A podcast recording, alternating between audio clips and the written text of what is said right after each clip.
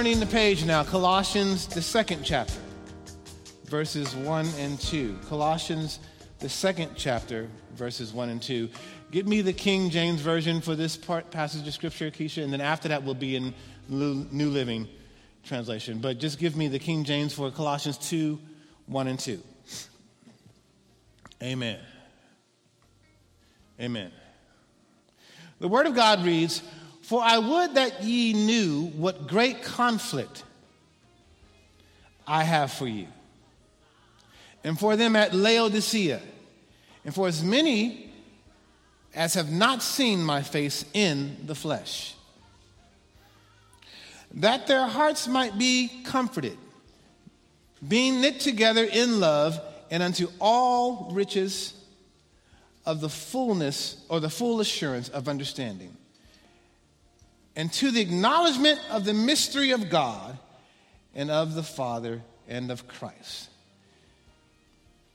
Amen. That their hearts might be comforted, being knit together in love. And unto all the riches of the full, full assurance of understanding, to the acknowledgement of the mystery of God and of the Father and of Christ. I want to speak to you today from the title Long Distance Praying. Long Distance Praying. Long distance praying. Paul is in jail when he writes this letter to the Colossians. Amen. They are a church that is growing and developing. They are new. God has done a mighty work. And Paul is concerned for this church. Amen. Get me Acts, the 19th chapter, verse 8 and 1. I just want to, uh, let's go 8 through 11. No, 8 through 10. 8 through 10. 8 through 10 should be fine. I just want to kind of give you a snapshot of a little bit of a review of where we are with this Colossians church. Just to kind of show you how it came about. The Word of God reads Then Paul went to the synagogue and preached boldly for the next three months, arguing persuasively about the kingdom of God. But some became stubborn, rejecting his message and publicly speaking against the ways, publicly speaking against Christianity while Paul was preaching. Amen? So, Paul, this was his pattern, he left the synagogue of his beloved Jews and took the believers that did hear the message, that did believe the message, along with him. Then he held daily discussions at the lecture hall of Tyrannus. That was a person that they believe, a lot of scholars believe, owned a building, not a synagogue, but a lecture hall where people would come and debate and hear the greatest and latest, you know, philosophy. So Paul is no longer in the synagogue. He leaves his Jewish brothers and sisters and they pretty much kick him out and go against him. And he ends up going, okay, I'm going to go down the street to Ty- Tyrannus' club or house. And, and what we're going to do is I'm going to talk to the people that can hear me. Amen. And so in this place, the verse 10 says, uh, this went on for the next two years. So he's kicked out of where he wants to speak, but he's in this interesting building, not quite the building he wants to be in.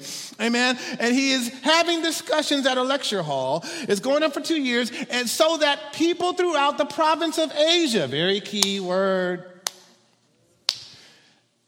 Paul was told not to go into Asia. Interesting.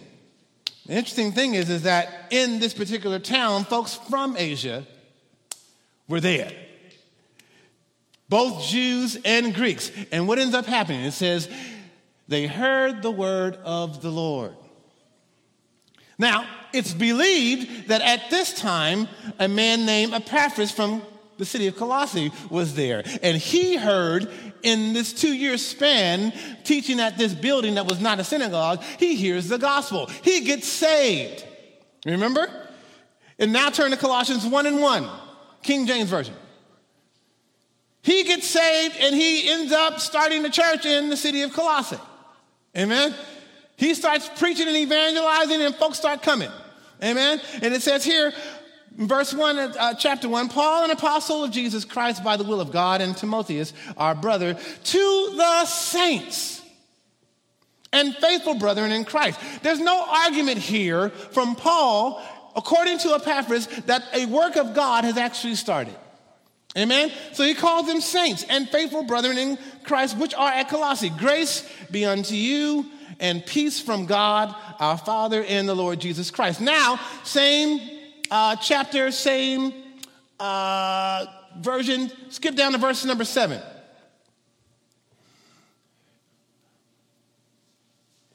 Amen. As you also learned from Epaphras, um, our dear fellow servant, who is your faithful minister of Christ, verse 8, who also declared unto us your love in the Spirit. Amen. And then verse 9, for this cause we also, since the day we heard it, since we heard this good news that Epaphras got saved, went back to preach the good news to the people there, but he's no Timothy. He hasn't had a lot of time with Paul. He just visits with Paul. He heard the message. He comes back and tells Paul what's going on in this church. Amen. He's got somewhat of an abbreviated training from Paul. Amen. Not like he's been trained and groomed for years. He gets saved, he leaves, starts a church, starts preaching the gospel, people get saved, and then he comes back to Paul and says, Listen, God is doing the work in the city of Colossae, and I'm, I know I don't know everything that you know, but I'm telling you what God is doing. Amen? So, nevertheless, even though he does not have that, you know, year by year training sitting under Paul, what ends up happening is there is a great work. And now that the church in Colossae, he says, listen, Paul says, We heard of your love in the Spirit. Uh huh. We heard that you, you know, from a faithful minister, someone we trust and we know that God is doing something. And, and listen, since that time, verse 9 says, We don't cease to pray for you and desire that you may be filled, that you might be filled with the knowledge of his will in all wisdom and spiritual understanding. So, this gives us a snapshot before we get into chapter 2, what's happening. Again, I'm being redundant because I want you to hear this. Paul is evangelizing, he's, te- uh, uh, he's teaching and worshiping and struggling with the churches around the area. Uh, he wants to present the believers perfect, amen, to God. And in chapter 2, uh, he talks about another struggle. We went over those verses last time, last week when talking about, you know, he's, he's wanting to present the church there perfect before the Lord. Amen. But in chapter two, there's another struggle. There's another fight going on, a deeper type of fight. He gives us a little bit, bit better of a picture of the conflict that he's dealing with. Those who are what we call the enemies of the gospel. And he does that by mentioning very positively what the Spirit leads Paul to do to combat what we would call the discouragement of this church. There is a weapon being aimed at this church. The weapon is called false teaching. A bunch of lies that people are believing that are getting in the way of Jesus Christ himself. Amen? Amen. So, Colossians 2 1 and 2, really quickly, here we go. King James Version, Keisha.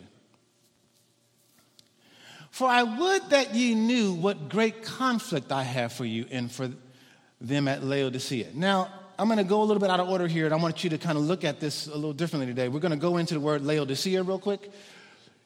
Keep your finger there and go into Revelation 3:14, New Living Translation. Revelation 3:14 through 19. New Living Translation. Laodicea is a church, and if you know anything about the book of Revelation, Jesus Christ gives a report card for the churches. Amen. And Laodicea is not a church that he's happy with. Amen. So Paul is saying, I want you to know the conflict that I have, and I'm going to go into that in just a minute, for the church at Colossae, and I want you to know the conflict that I have for the church at Laodicea because they're very closely located to each other. They're not far from each other. The letter, even says in Colossians, the fourth chapter, that this letter that Paul writes, he wants Epaphras to pass this down to the church at Laodicea. So they have the same information, but very, very different results. Okay? So in Revelation 3:14, Jesus says this: write this letter to the angel of the church in Laodicea, the leader, the pastor, bishop. All right. This is a message from the one who is the Amen, the faithful and true witness, the beginning of God's new creation. Jesus says this about the church in Laodicea I know all the things you do, that you are neither hot nor cold. I wish that you were one or the other. but since you are like lukewarm water, neither hot nor cold, I will spit you out of my mouth. What's the problem? He gives us a snapshot. Jesus tells us what's happening. Here's something that's in the way of you being hot or cold.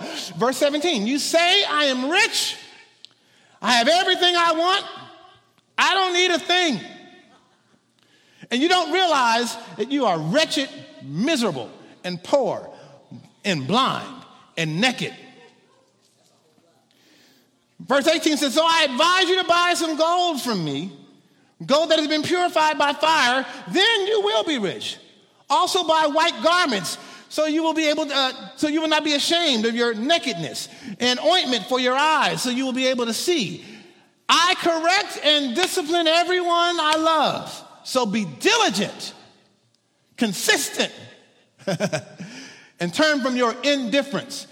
Laodicea was a very wealthy city. The city was known for its banks, its manufacturing. They had industry there. They made this rare black wool. And they had a medical school where the people there, they were having problems with their eyes. So in Laodicea, they had these doctors and nurses in medical school that came up with this really cool way of putting eye salve on your eyes so you can see. Amen? To prevent diseases. Amen? And the city also had a water supply a six mile long adequate, uh, aqueduct, rather, that brought water in from the city from the south. Uh, so what ended up happening is that by the time the water arrived in the city, it wasn't cold from the stream anymore. It was lukewarm, nasty tasting. You know, you know, just yeah, seven degree water. yeah. Who wants that, right? On top of that, the city was the center of imperial cults. Uh, they were worshiping the god of healing. Uh, they also worshiped Zeus. There's a lot of things going on there. They were on again and off again in the church of Jesus. You know, they were neither hot nor cold, but lukewarm. What's the problem? They were too comfortable to be put in a place where they depended on Jesus and Jesus alone. Amen. So what ends up happening here, they got these medics, these doctors, these people who can heal folks. You know, they got all this industry there. They're very prosperous. Amen. They're famous for making eye salve. Amen. They, they, they, need, they, they have no need for healing. They can kind of do it themselves. You know, they, they, they can take Jesus or leave Jesus. Didn't really matter. You know, the false teaching was that you could fix yourself there, and, and, and you, you know, that was the dominant thought there in, in this church. And Jesus said in Revelation, I spew people out of my mouth that kind of sort of need me. Ooh. Ah. Eh. Too rich, too comfortable. So the problem here in this church, right next to Colossae, just to give you a picture what's happening here, okay?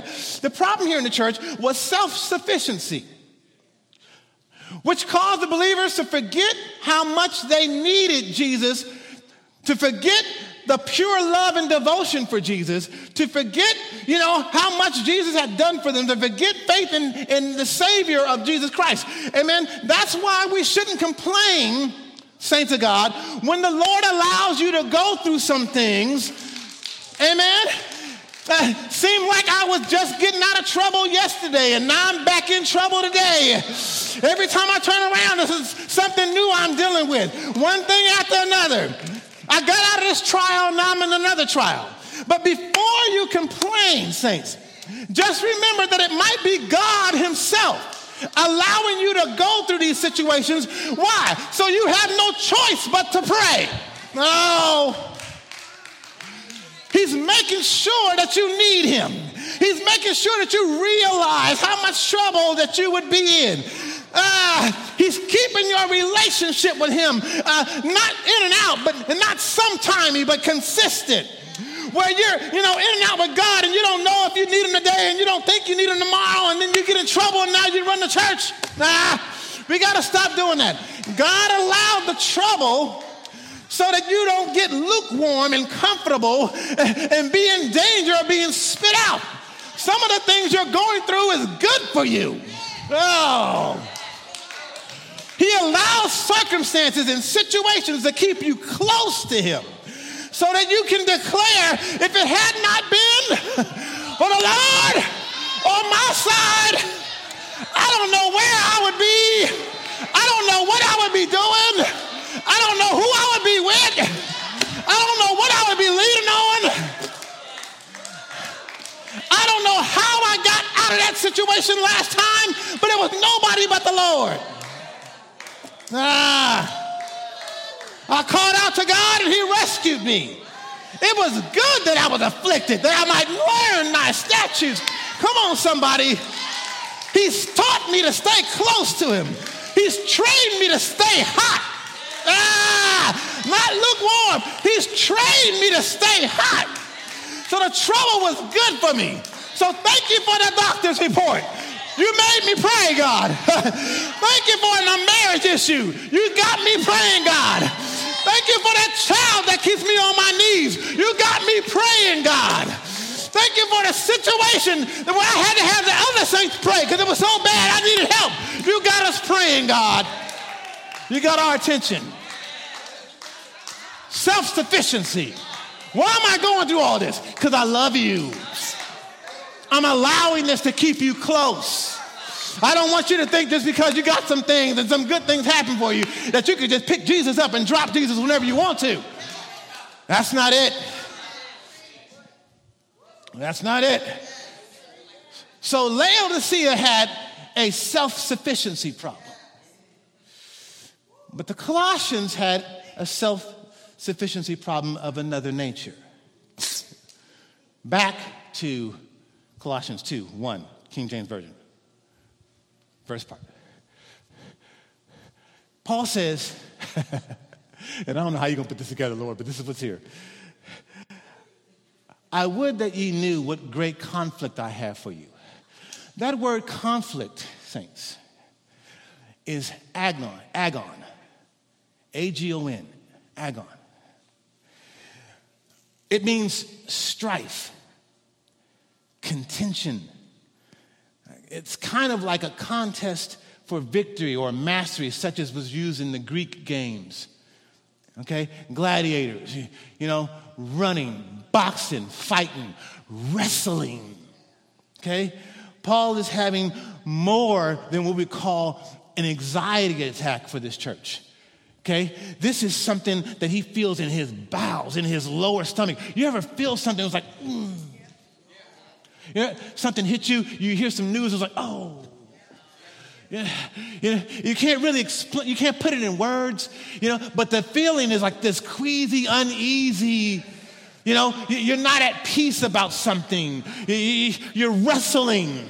Amen. Paul is having not a regular anxiety attack. He's in pain here. He can feel in his stomach because he's aware that some people in this baby church that has been started up with the help of Epaphras and heard the gospel. He knows that they're in danger of apostasy. Anybody could leave the church because there's so much false teaching going on. There's lies going on. Amen. He's aware that some in the church, you know, could suffer a relapse of belief. Because they're coming from some stuff, y'all. You know, they ain't been in church all their life like the Jews. You know what I'm saying? I, am born in it. I was born in it. I was wearing, you know, Sunday dresses at nine. No, no, no, not these people. These people were rapping and shooting and doing all kinds of stuff, cursing out. And, you know, drinking and, you know, they saw all kinds of stuff. They grew up rough. They didn't have all the, all the, the you know, the perks. Oh, preach, Holy Spirit. I hear what you're saying. I hear you talking to me. I hear you. So here's the thing the apostasy and the lies were not because of sins of the flesh, David. That wasn't the issue. The issue that he's fighting over, the reason why he has this pain, this conflict in his stomach, is because of the legalistic Jews and the confusion from higher learning, the Gnosticism that came from pagan philosophy, the asceticism, which is severe, severe self discipline and avoidance of all forms of indulgence in order to appease God. You know, he's, he's fighting against that. And all that stuff comes to discourage them from simply trusting in Jesus Christ. Because all those things I just mentioned is basically you doing the work, not God doing the work through you. Not being born again, but you're just becoming extremely self disciplined in certain areas where you're not depending on God, you're depending on you. And Jesus is saying, well, if you're so, self-sufficient, why'd I die? if you got this, why did I get up on the cross? If you're so amazing with your, with your uh, religious uh, uh, purity rituals, then, then what, what did I do all that for? Are you hearing what I'm saying? Amen. Amen. So what ends up happening is the, the, false teaching is infiltrating the church, and there's concern that some may drift away from trusting in Jesus in the thinking that they can grow into maturity by themselves. Amen. And then he says this. He says, he says, I knew, I wish you knew what great conflict I have for you, and for as many as have not seen my face in the flesh. This is what blew me away, saints. This church is not the normal setup in Colossae. Let me see if I can cut this time. Let's see. Yeah, you better hurry up. Because you already preached. Let's get it done. All right. Acts 8, 1 and 2. New Living Translation says Saul was one of the witnesses and he agreed completely with the killing of Stephen. Stephen, as you know, was murdered. He was martyred. Amen? And what that did is that caused a great persecution that happened. And the people who were comfortable in Jerusalem in their nice little church where everybody's cool in the suburbs, they got shook up. Because, oh, oh, Lord, they done killed Stephen. And the people scattered.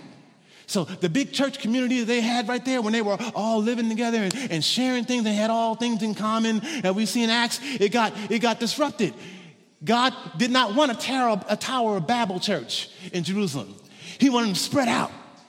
Go out there and spread that gospel. So what ends up happening? Stephen gets killed. And they end up spreading the gospel. The people start going everywhere. Amen. And they start going into towns where the Jews are not. Amen? Amen?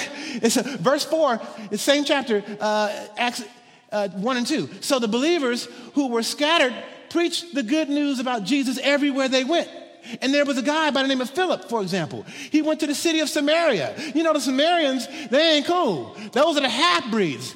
Those are the kind of churchy folks, but not quite churchy folks. Those, they ain't the saved as me and you. You know saying? you know, they, they done got into some other things. They, their doctrine is funny. They don't understand Christ. They don't, you know what I'm saying? They don't do things the way we're supposed to do it. They, they got some bad teaching there. They've drifted off, and all that's true. Okay? But, but the way we look at them is we don't identify with them. We don't go through Samaria. We, got, we go all the way around it. You see what I'm saying? So what, what happened is, is when they, verse uh, 14, uh, verse 5 says, Philip, for an example, went to the city of the, uh, Samaria and told the people about the Messiah. So he's preaching the gospel in a place where they never thought that the gospel would be preached.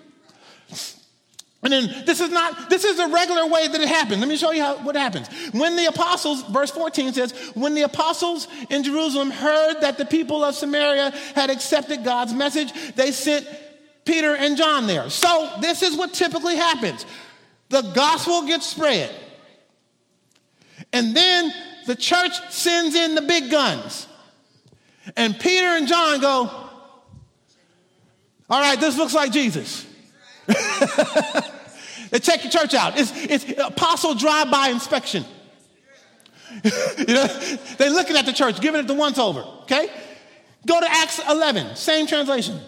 Acts 11, verse 19 through 24. Acts 11, verse 19 through 24. I'm just showing you what, how the normal situation is. Watch this. Verse 19. When, meanwhile, the believers who had been scattered during the persecution after Stephen's death traveled as far as Phoenicia, Cyprus, Antioch, ooh, in Syria. And they preached the word of God, but only to the Jews. However, some of the believers who went to Antioch from Cyprus and Cyrene began preaching to the Gentiles. That's how we all got it. Okay? Are you, you following me, all right? All right? About the Lord Jesus. The power of the Lord was with them, and large numbers of Gentiles believed and turned to the Lord. Verse 22 When the church at Jerusalem heard what had happened, uh oh, they sent Barnabas. Here's another big gun. Okay? They sent Barnabas to check out what's happening in Antioch because I heard they got this church, Barnabas, in the hood. And we're going to need you to go check it out and make sure that what we, what, what's going on over there looks like the real faith.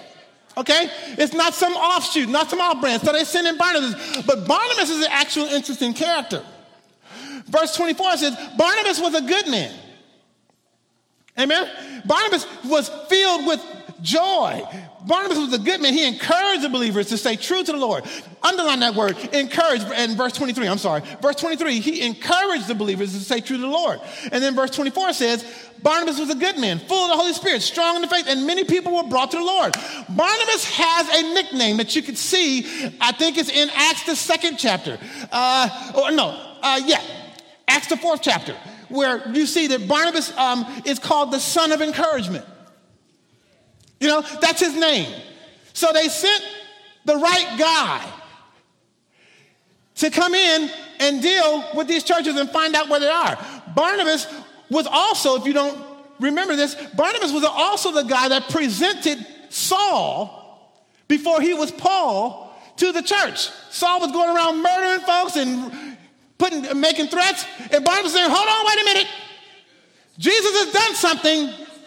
Before we jump on this and jump to conclusions, I know this may not look like anything that we're used to, but the Holy Spirit ought to have the ability to do whatever He wants to with His church. So here's the thing. We can go ahead and trust Barnabas because he's the, I mean, we can trust Saul because he's the real deal. Barnabas is an encourager. Amen. So here's the thing you got to know about this Antioch place, thinks. Antioch was a horribly corrupt city. It was a center of worship for several pagan cults. They promoted sexual immorality. There was all kinds of forms of evil, pagan idolatry and religion. The city would now, that city is its church headquarters now. God chooses a place like that and says, you know what? If we don't have church, let's put it where it needs to be. Woo! Praise Holy Spirit. So God scattered them from Jerusalem to Samaria to Cyprus, all the way down to the hood in Antioch. uh, somebody getting this? God was saying, listen, church, y'all too comfortable. You're too self sufficient.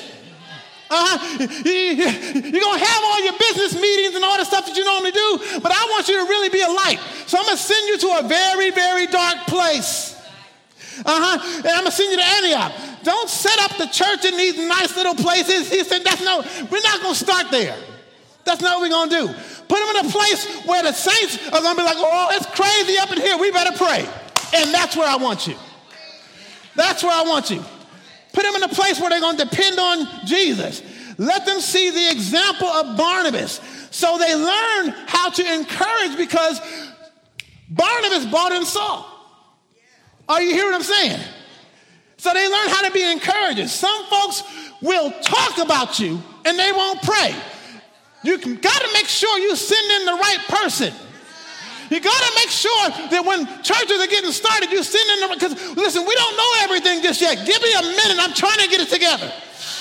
So send in somebody who ain't gonna talk bad about you, who ain't gonna point. It's easy to point out everything that's wrong. It's another thing to look at them and say, well, you know what? God is in control. We're just gonna keep praying. We're just gonna keep praying. I know it don't look right just yet, but we're gonna just keep praying. Hang on there just a minute. God is doing something. Don't snuff the fire out just yet. Ah, hang in there with me. So back to Colossians 2, 1 and 2. Come on, Holy Spirit. Colossians 2, 1 and 2. So uh, go, to, go to the second verse.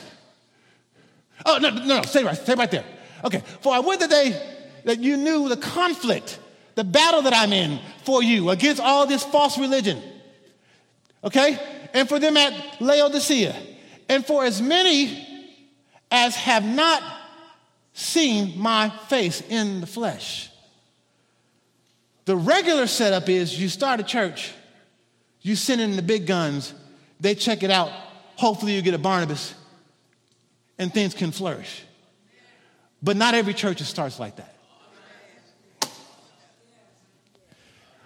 Evidently, there are many who never even saw Paul's face. Are you seeing that? What we have here is, uh, don't get ahead of yourself, Jamie. Slow down. Yeah. What we have here, John 80, I believe is his name, or 80, he says this It was Paul's heart's desire that the gospel should be preserved in its purity and simplicity, free from all admixtures of Judaism, false philosophy, and asceticism. He knew that the introduction of false teaching would hamper salvation for sinners hinder the diffusion of the word, the spreading of the word, and rob the cross of its special adaptations to a lost world. Then he says something very key. He said, and Paul's affection was not wholly set upon churches where he had preached in person. He had little jealousies, no little jealousies, no favoritism, but he believed in all the believing communities. He didn't care what age the church was. He didn't care what place the church was in. He didn't care how the church got started, its origin. What he did is he immediately, whether he saw them or not, he believed the report and he found immediate sympathy and cooperation. The churches which he had not visited in person might scarcely be inclined to believe that he was really with them and might naturally imagine that their neighboring churches who had been honored by his actual presence would be a church that he had deeper affection for. And he's saying here, but the apostle seeks to dispel this illusion, and he says in earnest exhortitude, For I wish you knew how much I was praying for you up in here in this jail cell. I want you to know that even though I never got a chance to establish this church, I'm in here praying for you. I'm doing some long distance praying for you. I know you didn't get started the way that everybody else got started. Oh, I wish somebody could hear me. Evidently, the gospel message was outpacing the administration of the church. Are you hearing me? People were getting saved, they were hearing the truth, and it didn't matter that everything wasn't tight just yet. Believe, I believe, I want to hang around some other believers, I'm going to church. That's what happened. So the church is running behind the Holy Spirit, trying to keep up with what's going on. And that's the way it should be. It should never be that the Holy Spirit's got to run around us. Are you hearing me? It should never be that the Holy Spirit's got to get authority and clearance for us, from us, to do what He wants to do. Because that's how the flame gets burnt out or blown out in the church when we are actually not allowing God to do whatever He wants to do. Some things He may want to do may not necessarily be some things you would ever thought of. He might set up some ministries and you'd be like, what is that? A, what? It's 2022. God may do some things in some different ways, not another truth. But he ought to be free to do what he wants to do. So here's the thing church communities had fellowships, and they were being established quicker than the apostles could get to them. Amen. And this setup that we have here is what Paul is saying. He's saying, listen, I know that God is with you. I know that you're saints. I know that you're faithful brethren. He's there to encourage them. Amen. He's there to encourage them. He said, I know that you're not some second class church just because you were set up differently. I have news for you, TLC. We're not like everybody else. And we had a very different setup. We all came out of some stuff. But that doesn't make us God's unwanted stepchild. Are you hearing me? We may be different. The Holy Spirit must be allowed to run and start the church as he sees fit. The administration of the church must be set up behind what the Holy Spirit is doing. So, what is he saying? Real quickly. He says, verse uh, 2, Colossians 1, uh, 2 and 1, uh, 2 and 2, rather. Colossians 2 and 2. He's praying for them. He's in jail, long distance, praying. What is he praying? He's praying that their hearts might be comforted that word means encouraged. That word means confirmed. That word means strengthened. He wants them to be strengthened in what they believe. I want you to know that you know that you know that God is with you. That's what he's saying. That's what he's saying. There are issues there. Just like in all the other churches, there were issues. There wasn't a church in the Bible that didn't have some kind of issue. The Philadelphia church was better than most. Amen. But as long as they had people in there were still issues. then he says this I want you, I want, eh, praying that their hearts might be com- comforted and, and that they would be knit together in love. You see it? Knit together in love. If the saints were in the church and they were happy with each other and they were in loving fellowship with one another, then he was thinking what would happen is, that they would present a solid flank against the onslaughts of false teaching. The onslaughts of legalistic uh, measures, the uh, onslaught of asceticism, the onslaught of pagan philosophy. How, you know, you got these people that come in with all this high sounding nonsense. You know, you know that, that sounds good, but it really don't make you any better than where you when you were before you even got saved. it's not doing anything for you. He said, I just want you to trust in Jesus. Learn about the love of God. Open up your Bible and know it for yourself. Search the scriptures. Be encouraged. Be, here's the thing He wants you close and not distant. Here's the thing about John John was not busy doing a bunch of other stuff. John was Jesus' best friend. Where was John? It said he was leaning on the breast of Jesus leaning on the breast. What, what happened? I can hear secrets when I'm close to him. I get revelation from Jesus when I'm close to him. he tells me about myself. He encourages me. As long as I stay close to Jesus, get in my word and stay in my prayer, he, he encourages me. He confirms me. He lets me know you belong to me. I belong to you.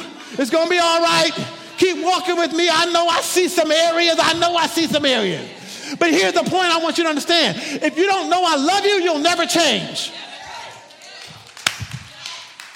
You'll never change. So he didn't tell them, what I need y'all to do is go get a degree in theology. He said, no.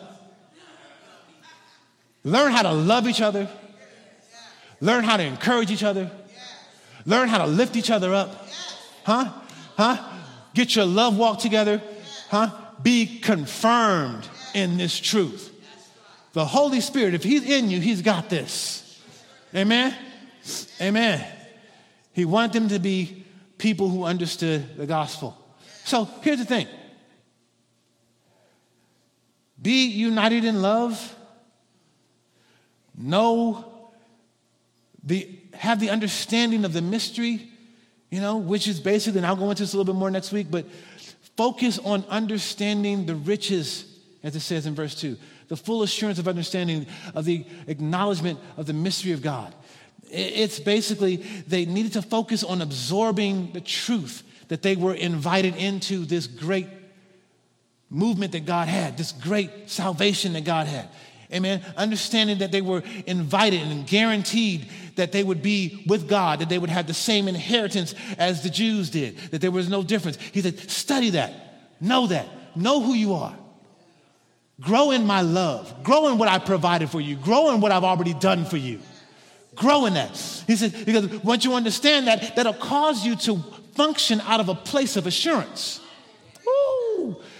Once you know this plan is of God, it's, it's through Jesus Christ, of the Father and of Christ. Once you understand what Jesus Christ has done for you, once you know that you know you are loved, once you know that you're a part of my church, a part of my family, once you understand that, then you will function from a place of insurance. And what that does is when the enemy comes and tries to tell you a bunch of lies, you don't believe it.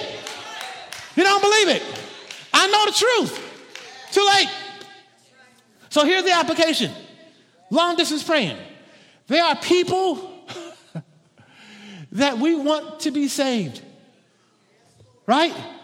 We got cousins, nieces, and nephews,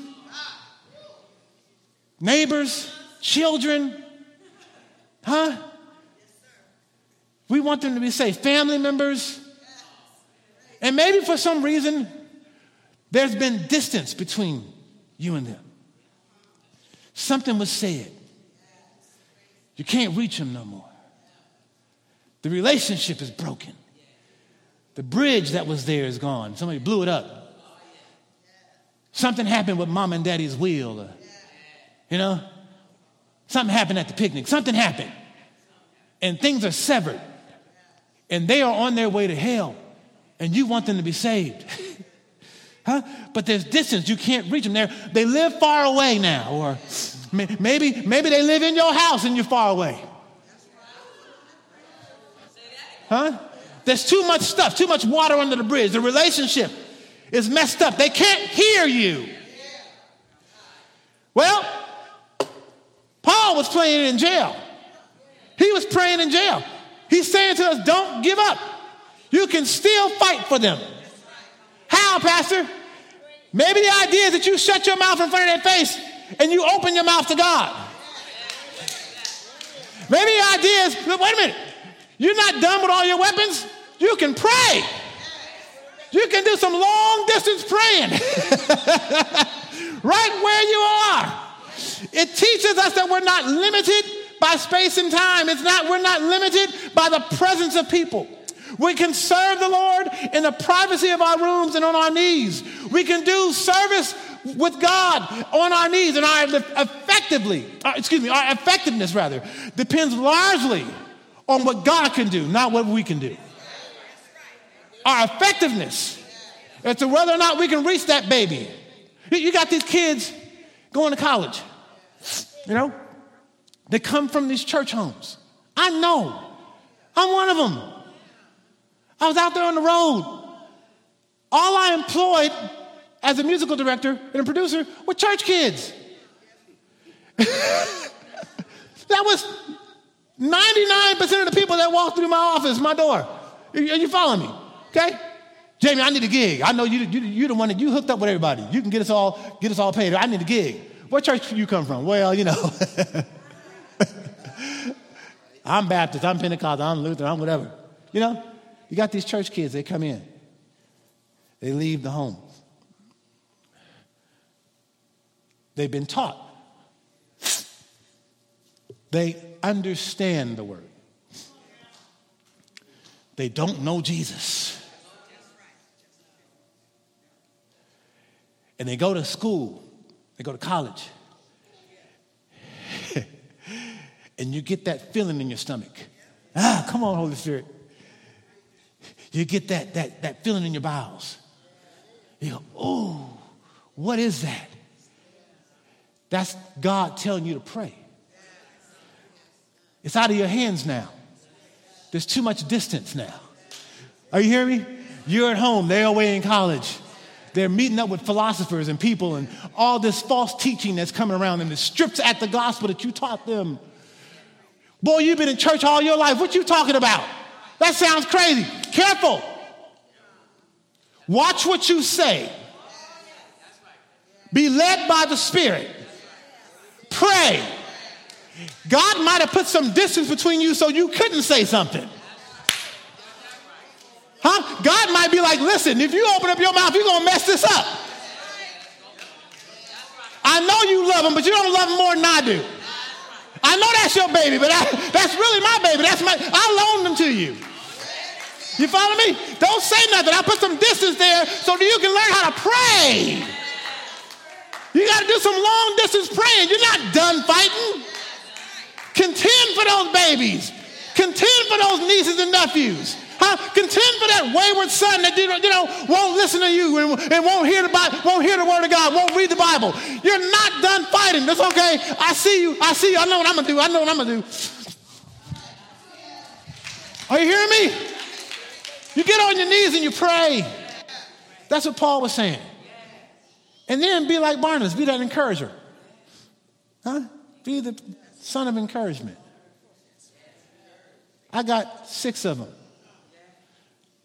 Some of them know the Bible more than me. They're Bible Bee championships. And we got awards on our wall. And said, you know, these kids ain't playing. And I feel that pain, that conflict. I know that when they leave my house, they're going to need nobody but the Holy Spirit Himself. And if I love on them, if I let them know that I appreciate them right where they are, and I see the stuff, but I don't freak out, and I say, you know what? What I'm going to do? Yeah, I'm going to pray. And I know God hears my prayers. And I'm going to expect a miracle in your heart. Huh? That's what it's about. Huh? Pastor, they ain't doing miracles nowadays. Yes, they are. You, you may not have, you know, had a, a, your, your ear put back on after somebody chopped it off. You may not have had your leg, you know, extended after it got ran over. That may not be the miracle. But maybe the miracle is your calmness, your peace, your, your ability to stand. Maybe your miracle is how you respond to things. Maybe your miracle, maybe you're the light. Are you hearing what I'm saying? Maybe we get perplexed by Jesus in you. And how you calm down and say, it's okay. I'm just going to do some long distance praying. I'm going to trust the Lord. I'm done. I'm done. I'm done.